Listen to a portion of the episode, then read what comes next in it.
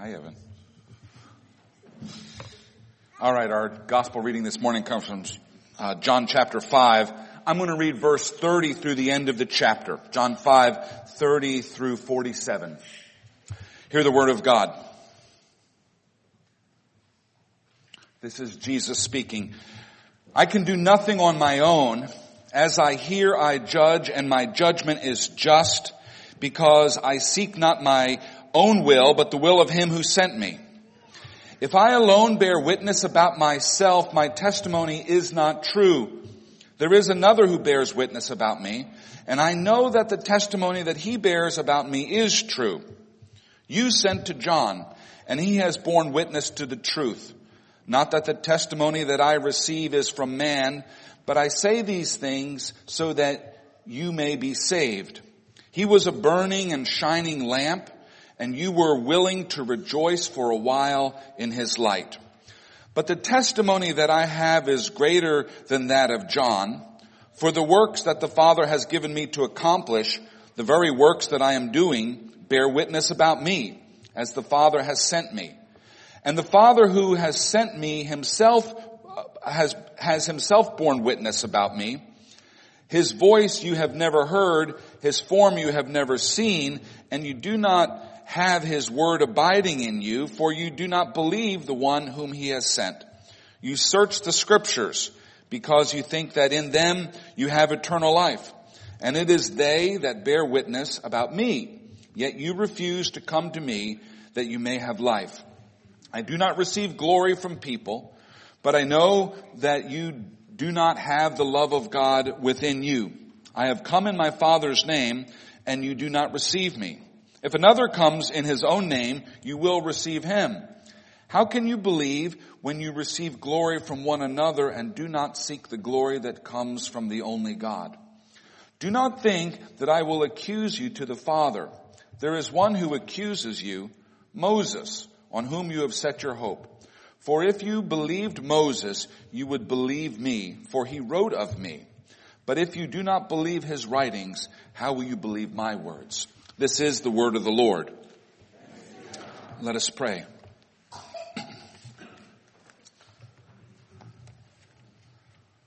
Lord, may the words of my mouth and the meditation of all of our hearts be acceptable in your sight, for you are our rock and our redeemer. Amen. Though we are not 100% sure, we can reasonably assume that the author of the Gospel of John is John, the son of Zebedee, one of the twelve apostles, who is also the author of the three letters of John that we find in the New Testament and the book of Revelation. John is up front about his desire to convince his readers that Jesus is the Son of God, the promised Messiah, the one in whom there is salvation and life. John 20 verse 30 and 31 is a kind of purpose statement for this entire gospel. It reads, Jesus did many other signs in the presence of the disciples which are not written in this book, but these are written so that you may believe that Jesus is the Christ, the Son of God, and that by believing you may have life in His name. In John chapter 5, from verse 19 through verse 47, we have an extended speech by Jesus. This is the first fully developed discourse by Jesus in the Gospel of John. Before this point, we just get a few snippets of conversation from Jesus. But here in John chapter 5, we get a full-blown sermon or a speech or an address from Jesus. And the topic of this address is the same as the topic of the entire gospel. Namely, the identity of Jesus.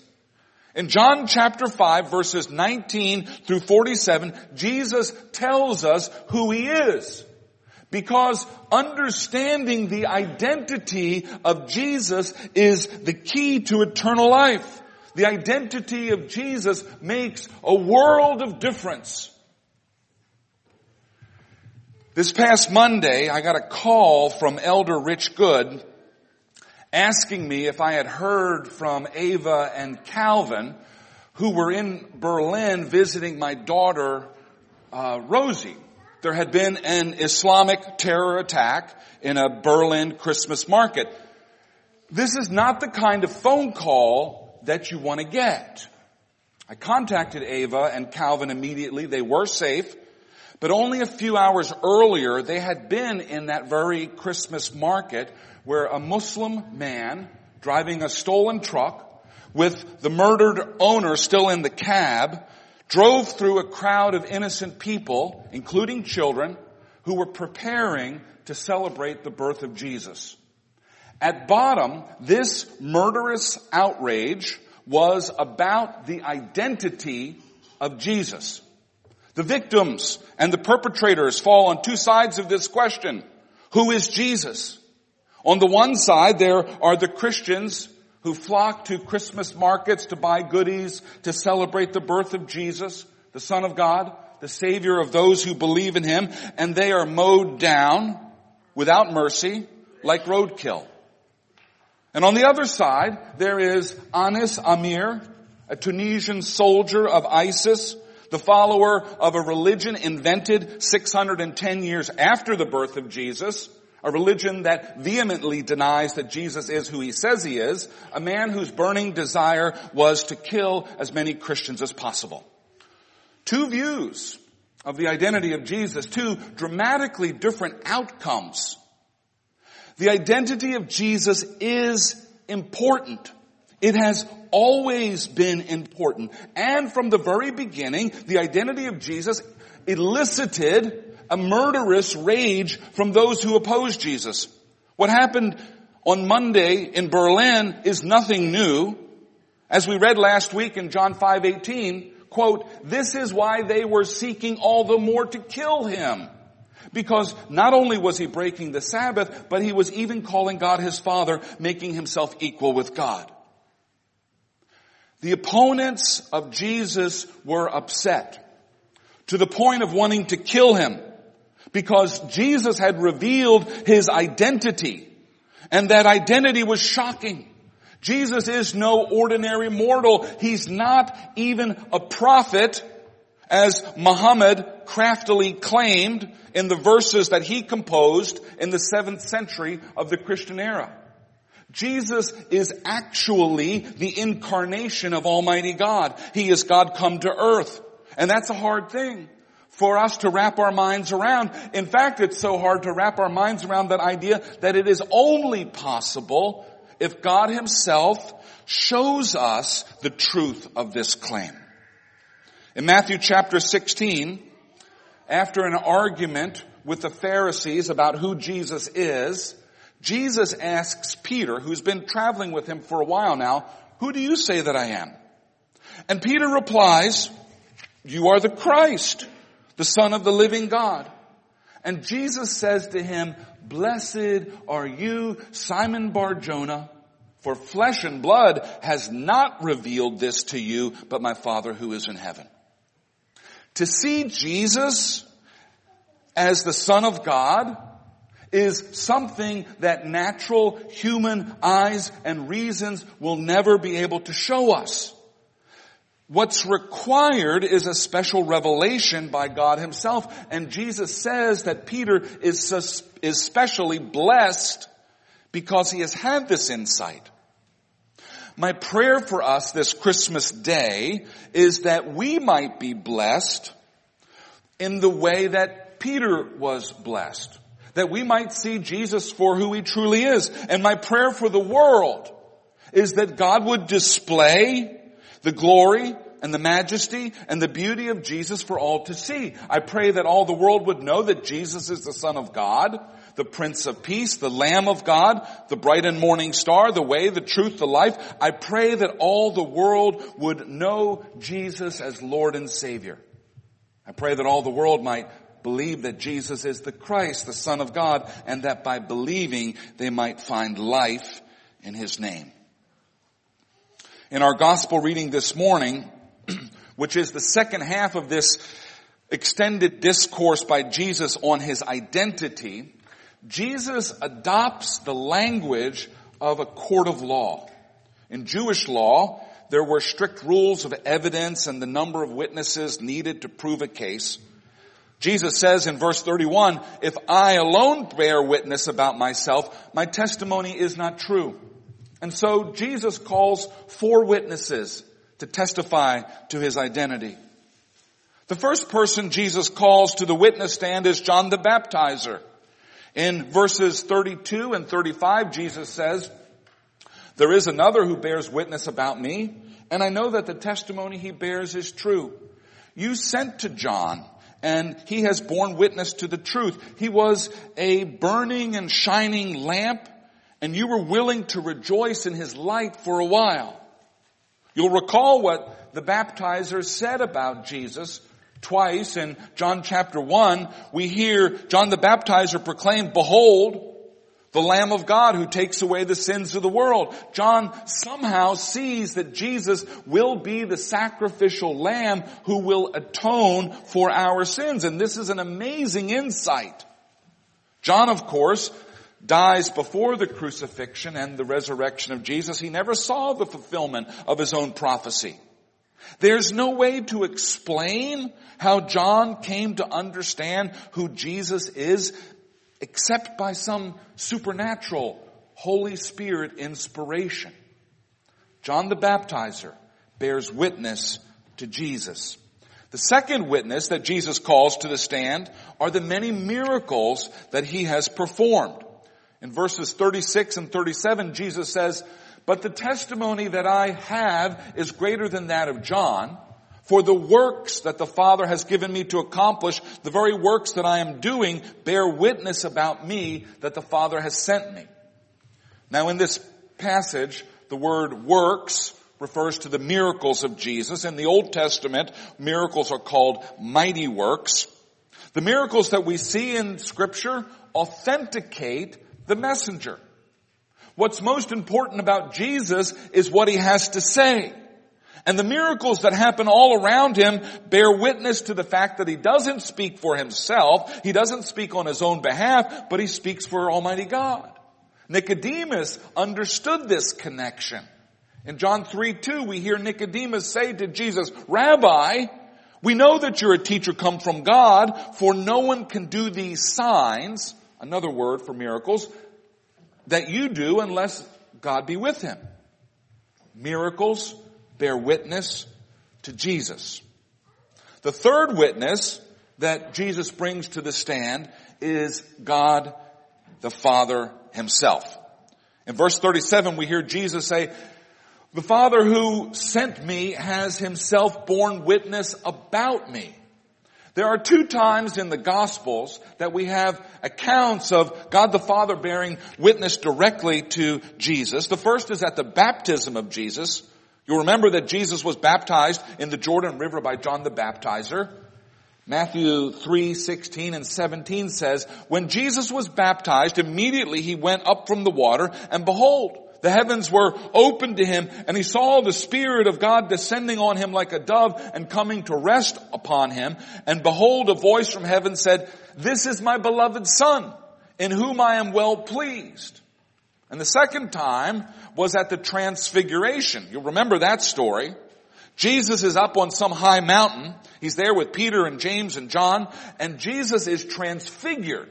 That's what it says in our English translation. The word in Greek will make sense to most of you. Metamorphothe. Jesus morphed into something else. He began to shine like the sun. And then in Matthew 17:5 we read a bright cloud overshadowed them and a voice from the cloud said, "This is my beloved son with whom I'm well pleased.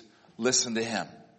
Two very strange events, but events that were witnessed by multiple people and in both of these cases, a voice from heaven saying, this is my beloved son in whom I am well pleased. God the Father bears witness to Jesus. The fourth witness we have at the witness stand is the Bible itself. In verse 39, Jesus says, you search the scriptures because you think that in them you have eternal life. And it is they that bear witness about me. In verses 46 and 47, Jesus says, if you believe Moses, who's understood to be the author of the Torah, you would believe me, for he wrote about me. But if you do not believe his writings, how will you believe my words? The Pharisees to whom he is speaking were very careful students of the scriptures. They would certainly not like Jesus calling, uh, telling them that they don't believe in Moses. But while they were careful students of the scripture, somehow they failed to see that the scriptures were speaking of Jesus. Luke chapter 24 has the story of Jesus meeting a group of his disciples on the road to Emmaus after his resurrection. They don't yet understand all of the whys and the wherefores about the death of Jesus, and so Jesus explains it to them. They don't recognize that it's Jesus. And he uses the words of scripture.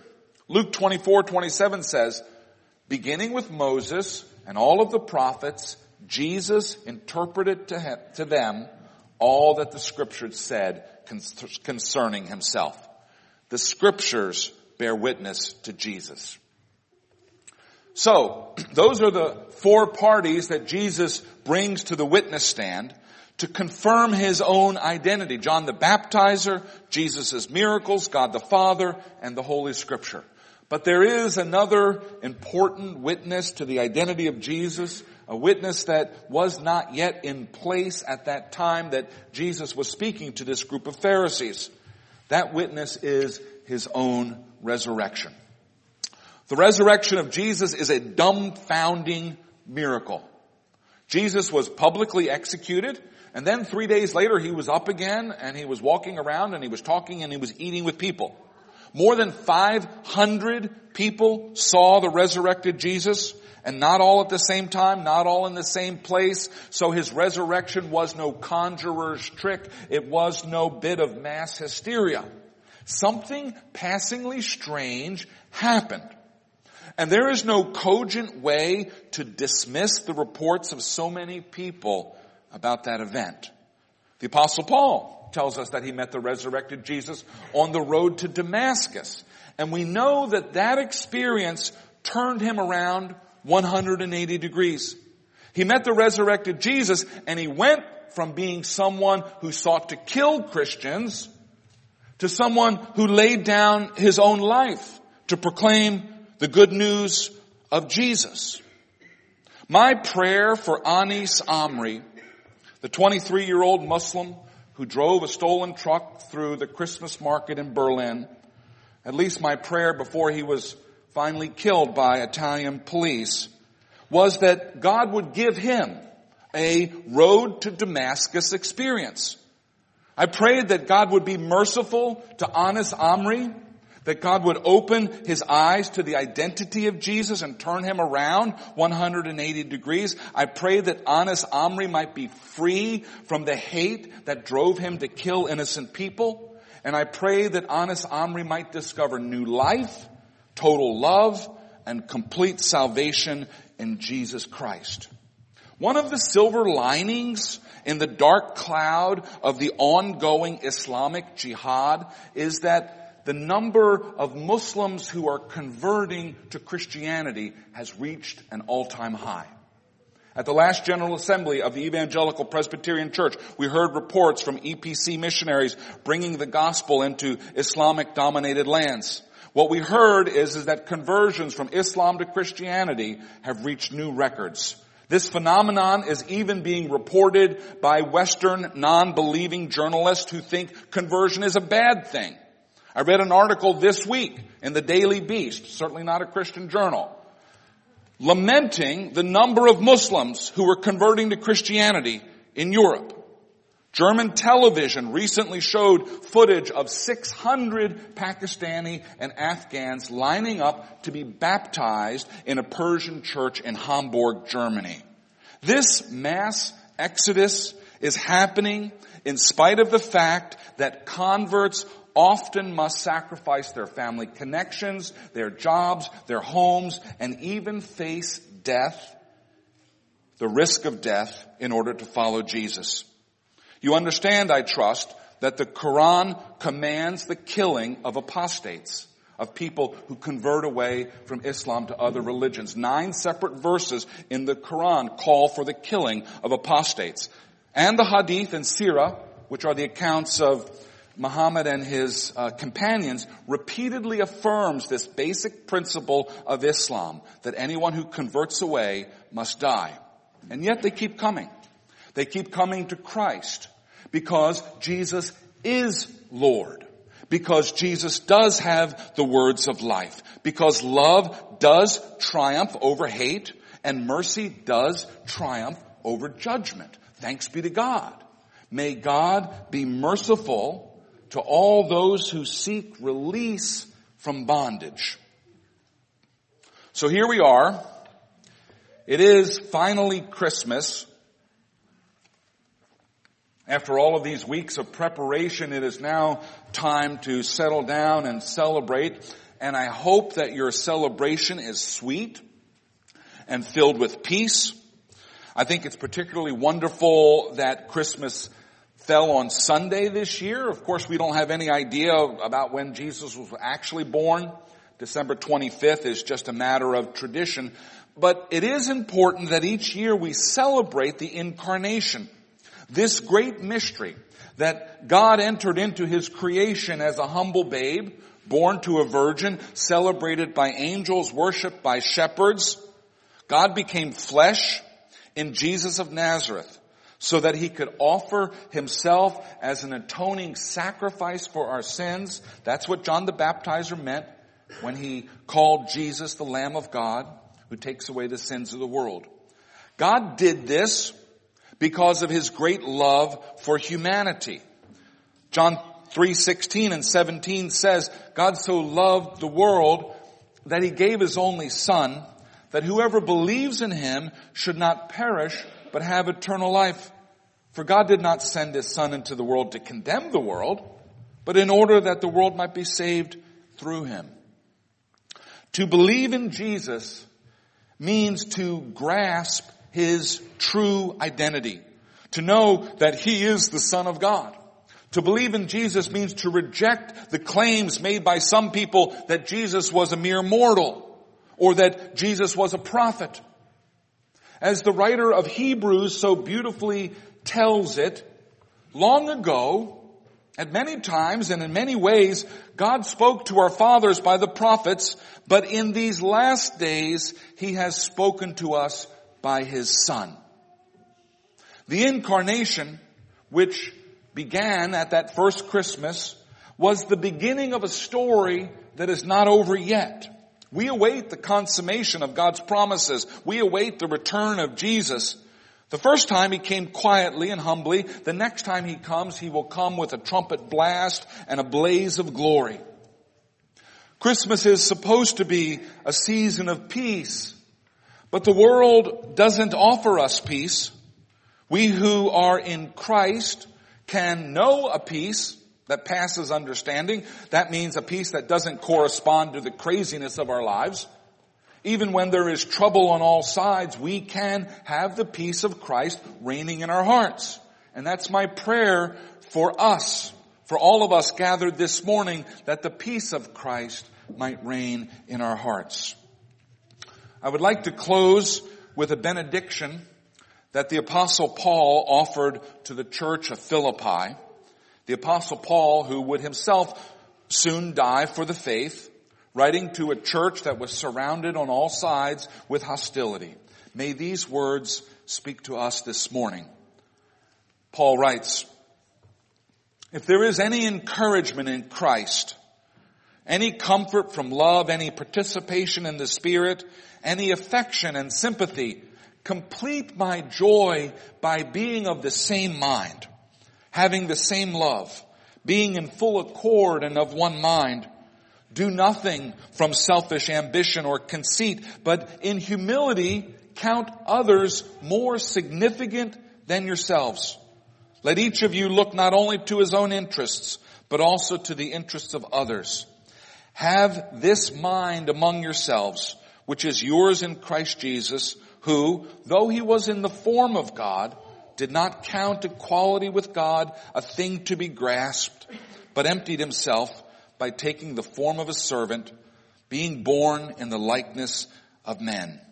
And being found in human form, he humbled himself by becoming obedient to the point of death, even death on a cross. Therefore God has highly exalted him and bestowed on him the name that is above every name, so that at the name of Jesus every knee should bow in heaven and on earth and under the earth, and every tongue confess that Jesus Christ is Lord to the glory of God the Father. Amen and Merry Christmas.